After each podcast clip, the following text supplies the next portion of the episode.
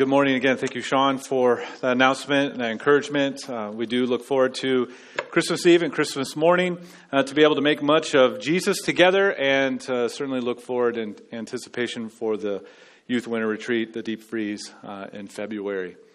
If you have a Bible, go ahead and open up your Bible to Psalm 34. Words will be on the screen, uh, but if you have one uh, with you, I'd encourage you to, to look. We're going to read just as, verses 11 through 14.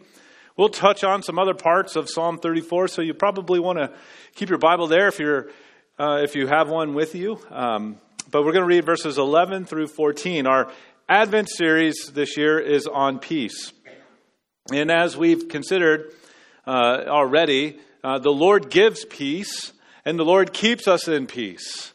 And now we're going to see the experience of peace shows up in how we then live at peace with others. And so Let's uh, consider that together today. Uh, Psalm 34, 11 through 14. Come, O children, listen to me. I will teach you the fear of the Lord. What man is there who desires life and loves many days that he may see good? Keep your tongue from evil and your lips from speaking deceit.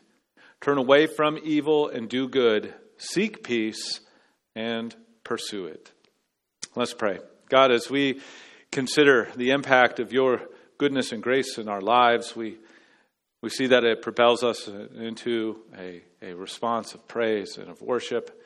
Um, it also brings about transformation in our lives, and I pray that you would do just that in us this day. You would help us to see our need for you, how you meet that need, and how you bring something new in the way we live. So help us, we ask. Be with us as we come to your word. And uh, we ask all this for your glory and our good. Amen. I love the Scrooge storyline of A Christmas Carol. He experienced radically, uh, gr- radically gracious night of no sleep, only to wake up a changed man. There have been some wonderful adaptations of Dickens' classic with some great Scrooges. George C. Scott, Michael Caine, Patrick Stewart, Albert Finney, Bill Murray, even. But Michael Caine might be my favorite. His Ebenezer Scrooge in The Muppets Christmas Carol, especially when he finally breaks. Following his moment of salvation, Scrooge begins to live in light of his newfound life. When we experience the grace and goodness of God, it changes us.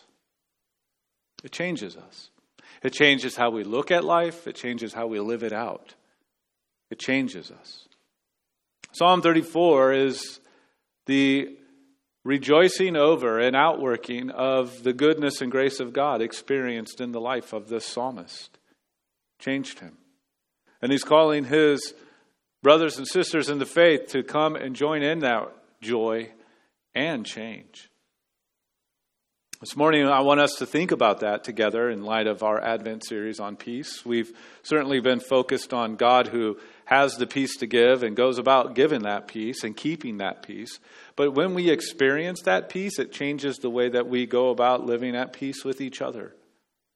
Seems fitting to think about that in light of a day and age in which everything seems rather worked up and anxious and angry, eager to voice our thoughts about anything and everything in very contentious ways. So peace seems far, doesn't it? Well, I want us to live in light of the peace that we have received. And so, how do we go about seeking that kind of peace? How do we go about pursuing that kind of peace? Well, Psalm 34 is good instructions for our hearts, good instruction for our lives. The first is this in order to seek this kind of peace and pursue it, we need to have God centered priorities in our lives. Now, we need God centered priorities. And then from those God centered priorities, we go about a grace enriched practice. I'll make sense of that, hopefully, here in a few moments. And in that grace enriched practice and way of life, we can go forward with gospel shaped pursuit for peace in our lives together. Let's walk through that together this morning. God centered priorities, the kind that taste and see that the Lord is good. We first consider from Psalm 34 this God, these God centered priorities showing up in our lives first as, as in prayer, the, the experience of God's goodness. We want these priorities in our lives. And so we find that in Psalm 34, we find it to be very prayer filled and very praise filled. And first, with prayer, we see that Psalm 34 could be sort of captured in one verse, and that's verse 8, maybe a verse that's familiar with you. Oh, taste and see that the Lord is good. Blessed is the man who takes refuge in him. Taste and see is our trusting that, that God is with us, and it is the trusting God with your life. It's taking God at His word, and it's talking to God in prayer and through prayer. We see the importance of this in the verses leading up to verse 8. In verses 4 through 7, we find these words I sought the Lord, and he answered me and delivered me from all my fears. Those who look to him are radiant, and their faces shall never be ashamed. This poor man cried, and the Lord heard him and saved him out of all his troubles. The angel of the Lord encamps around those who fear him and delivers them. In light of that experience through prayer, the psalmist goes on to say, Taste and see that the Lord is good. He's calling us to join in these God centered priorities. They're necessary for our lives to be ones that seek peace and pursue it. But notice what the place of prayer does, or actually look at the actions of what's going on in those verses 4 through 7. On our side of prayer, what are we doing? Well, we sought, we look to, cry out, we fear, or that is, revere God. And what is God's side of prayer? What is God doing? Well, he answers, he delivers, he shines upon, that is, who look to God are radiant because he's looking to them, he's shining upon them. He hears, he saves, he encamps. This is all going on in the dynamic of prayer. Sometimes we don't see necessarily immediately how he does these things, but God is doing them nonetheless. And if we want to have a heart and a life that seeks peace and pursues it, we must have the God centered priorities. We must have these experiences in our lives. Our pathway of seeking peace and pursuing it starts with prayer. And the thing about prayer is that it tenderizes our hearts. It tenderizes our hearts. When our hearts are tough and hard, we're not interested in any sort of peaceful resolution that we might have uh, in terms of a need with other people in our lives. I mean, it's the holidays, and so you're getting together with family, and maybe some of those are strained relationships. A tough, well done heart, overly cooked, not tenderized, is not interested in any seeking peace and pursuing it. It's more like avoiding that person altogether or or fighting that person. Our pathway to seeking peace and pursuing it starts with the tenderizing grace of prayer. And as we experience the goodness and the grace of God in our lives, it leads us, our, our prayer moves into praise, which is such a full um, measure, in full measure here in Psalm 34. Praise is the exaltation of God's goodness. Prayer is the experience of it, and then praise is the exaltation of it. In the first 10 verses of Psalm 34, David is recounting God's goodness in rescuing his life with the call to others to get in on it with him. Come get in on this praise with me. Look at verses 1 through 3. They kick off the psalm. It says, I will bless the Lord at all times. His praise shall continually be in my mouth. My soul makes its boast in the Lord. Let the humble hear and be glad. And then he brings us into it. Oh, magnify the Lord with me, and let us exalt his name together. These verses kick the psalm off in like mid praise like he's already in the praising mode. And then he goes on to explain why, but he's, he starts there and he calls others to join on the, in, in that praise with him. This perspective on life, and even in the face of great conflict and difficulties, especially the kinds that David was facing, this perspective is settled and centered on God and His goodness to His people.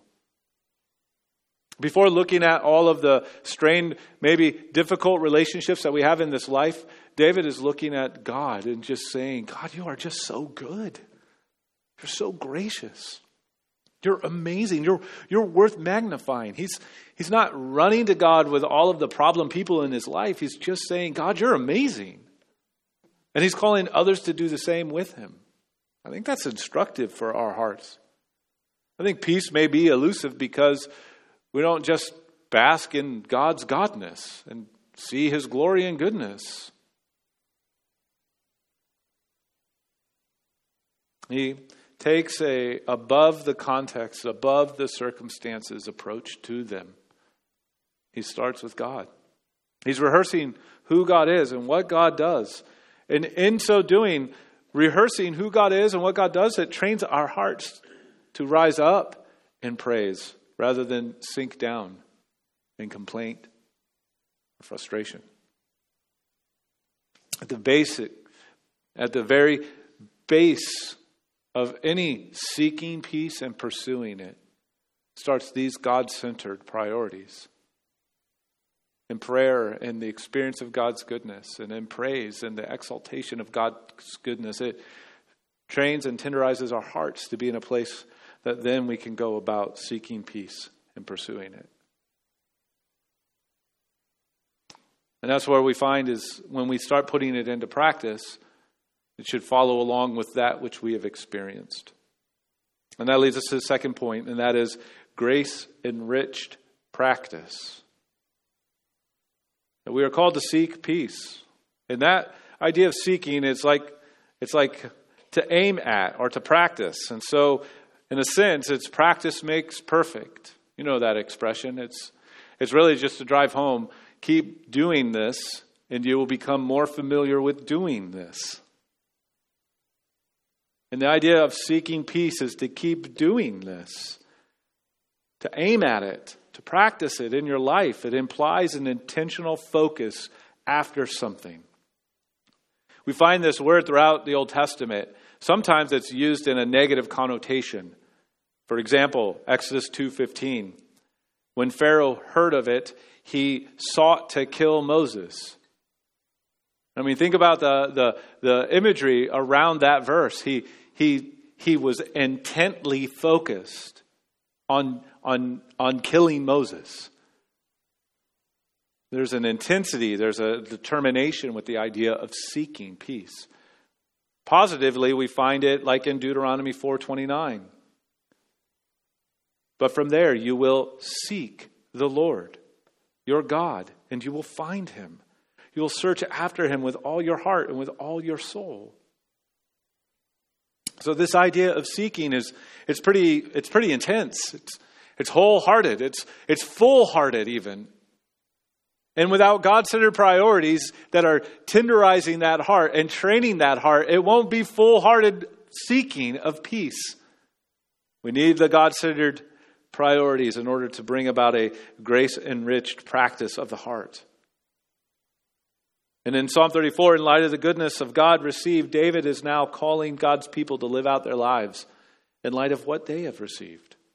And that's what we find with the rest of Psalm 34. It really breaks into two parts. 1 through 10 is part 1. And then in parts part 2, verses 11 through 22, it's David really pressing in at, at helping the people of God come to grips with what they've received and living in light of it.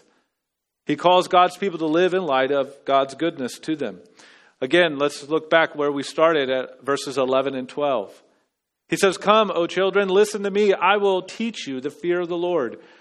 What man is there who desires life and loves many days that he may see good? I mean, this reads like a proverb, doesn't it? If you're familiar with the Proverbs, there are many times where a, a, chapter or a section in the Proverbs starts in a very similar way. And he's basically saying, Do you want the good life? Listen up. If you want the good life, here it is. Here is the pathway to the good life. Follow after these things. And that brings us to our verse of those things that David says he says again in verse 14 Turn away from evil and do good, seek peace and pursue it. Now, we've been defining peace along the way in our series as the enjoyment of complete and permanent well being. That the Bible uses that word peace in a very big, profound way. It is the enjoyment of complete and permanent well being. And in our first two weeks, we're very much focused on, on the work that God was doing, bringing about that peace. But here, this week, we're focusing it on rather not so much the relationship with God kind of peace, but the outworking of that in our lives, in our relationships in this world, and our responsibility to them. In light of the peace experienced from God, practice the seeking of peace with others. Well, what is the peace that we've experienced with God? Well, it's the grace enriched kind. We didn't merit earn or gain the peace we received from God. It was brought to us, it was brought into our lives because of God's grace. God's gracious initiative to us and in us is what brought forth the peace that we have with Him. And therefore, the nature of our seeking peace with others is to be aligned to the nature of the peace that God sought with us. That it would follow along the pattern of what we have experienced. God graciously initiated all of it. God sought our peace by means of grace. Therefore, our seeking, our intent seeking of peace with others is to follow along that same pattern and shape of grace. In the New Testament, they bring in these words Psalm 34, verse 14. We find them in times in which the people of God were facing incredibly tough circumstances. They were being marginalized, they were being mocked, they were being maligned. And yet they were still called to seek peace with each other and with those outside of their context, even when those contexts were incredibly difficult. 1 Peter 3 8 through 11 is such a place. Listen to these words, thinking through the gospel um, centered priorities and the grace enriched practice that they are being called to. Finally, all of you have unity of mind, sympathy, brotherly love, a tender heart and a humble mind. Do not repay evil for evil or reviling for reviling, but on the contrary, bless. For to this you were called, that you may obtain a blessing. For whoever desires to love life and see good days, let him keep his tongue from evil and his lips from speaking deceit. Let him turn away from evil and do good. Let him seek peace and pursue it. Here we see the marriage of, of these gospel centered priorities and this grace enriched practice applied into the life of New Testament believers, facing all kinds of pressures and challenges, difficulties in their culture around them, difficulties in the church within them. And at the very heart here is the living light of all that you have received. To not deal with conflict and, and tension by the way that the world would do it. I mean, we see that played out all the time right now. It's really sad. Sad, sad shape of state of affairs when you look at various mediums, whether social or TV or, or whatnot. And what's doubly sad is to see those following after Christ following after those patterns. Here we have something else to follow, something else to enrich our lives, and that is to have our hearts tenderized by the gospel, to have our hearts tenderized by God's grace, so that out of that we find that grace or God centered priorities lead to grace enriched habits and practices in life. That it would be intentional for us Those God centered priorities and that grace enriched practice give way to then gospel shaped pursuit, where we are to pursue peace, that we are to chase it down. So Psalm 34 14 says that we are to seek peace and pursue it. Feels a little redundant, but it's actually intensifying it even more. The word for pursue here means to literally to chase down and to catch or kill. That's what it literally means. In fact, you find 11 uses of this word in the Old Testament. And all of them, but this one, are used in context where someone is chasing down someone else to, to capture them or kill them. So think of the intensity of that word. And, and it's being employed here in a positive way. That we should see the conflict in our lives as, as needing to be dealt with in ways that are God centered and grace enriched, but also chased down, that we would pursue them. The imagery of urgency and of purpose and of passion come in this word, pursue. We're to take it seriously and passionately. We're to take the well being of others seriously and passionately. As I said, peace, biblically defined, is the enjoyment of complete and permanent well being. And would, what if we looked at each other as, as people that we care enough about to chase down so as to encourage and build up and strengthen them toward better well being? Rather than people who, who take from us or, or people that we might take from, rather see people as, as others who are in need of grace enrichment in their lives. And that we, because of what we've experienced from God, would be willing to do the same in some measure in their lives. Romans 14 19 says, So then let us pursue what makes for peace and for mutual upbuilding. What if we chased it down together? The kind of well being where we enjoy all that God is and all that God has done in such a way that it stabilizes our faith and tenderizes our hearts and encourages us to live for Him in light of all sorts of difficulties that we face physical, emotional, mental, relationships, all of them, financial, vocational, all of them. What if we then chase that down together, our well being, because of the fact that God has indeed chased us down. That's why it's called gospel centered pursuit, because in the gospel, we see God chasing down our well being. That's a gospel shaped pursuit because we see the urgency and the purpose and the passion of God to chase us down. I mean, He came all the way down, He came all the way all the way, we celebrate that in this Advent, don't we? We celebrate how God came all the way down in John 1:14. We see the word became flesh and dwelt among us, and we have seen his glory, glory as of the only Son from the Father, full of grace and truth. He didn't come halfway, he came all the way. All the way down. And what did he come down to do? Well, we know in Matthew 121, when he's given his name, his name comes with his purpose. She will bear a son, and you shall call his name Jesus, for he will save his people from their sins. God pursued, uh, he chased it down, all the way down, but, but more so, he also was tackling not only our sins, but, but just evil and everything that's broken in this world. In 1 John 3 8, the reason the Son of God appeared was to destroy the works of the devil. Someday that's going to be the theme of an Advent series. And we're just going to talk about Jesus came to destroy the works of the devil.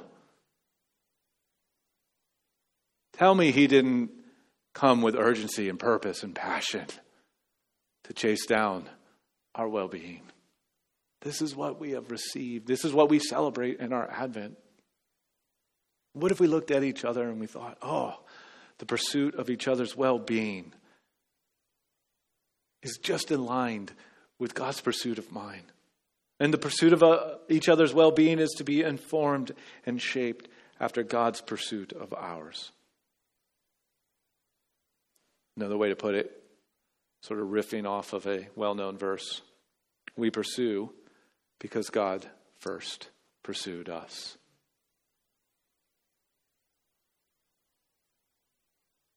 As we celebrate Advent, let's do so with God centered priorities that tenderize our hearts.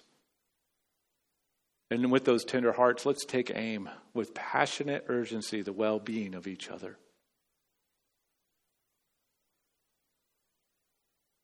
After Scrooge's heart was tenderized, the practice of his life immediately after was the pursuit of the well being of others.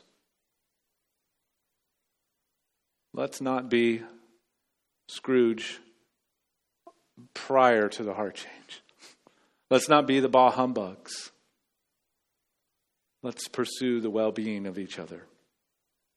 There's really no room for bah humbug in our hearts. Not hearts that are centered on God, enriched with grace, and eager to pursue each other by means of the gospel.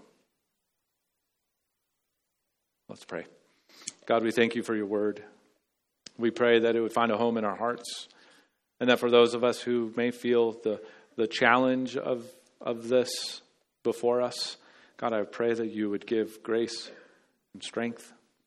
And for some of us in here, and maybe with, and this is with other people in this room, there might be tension and conflict that we need to care for so that each other's well being would be enriched and strengthened.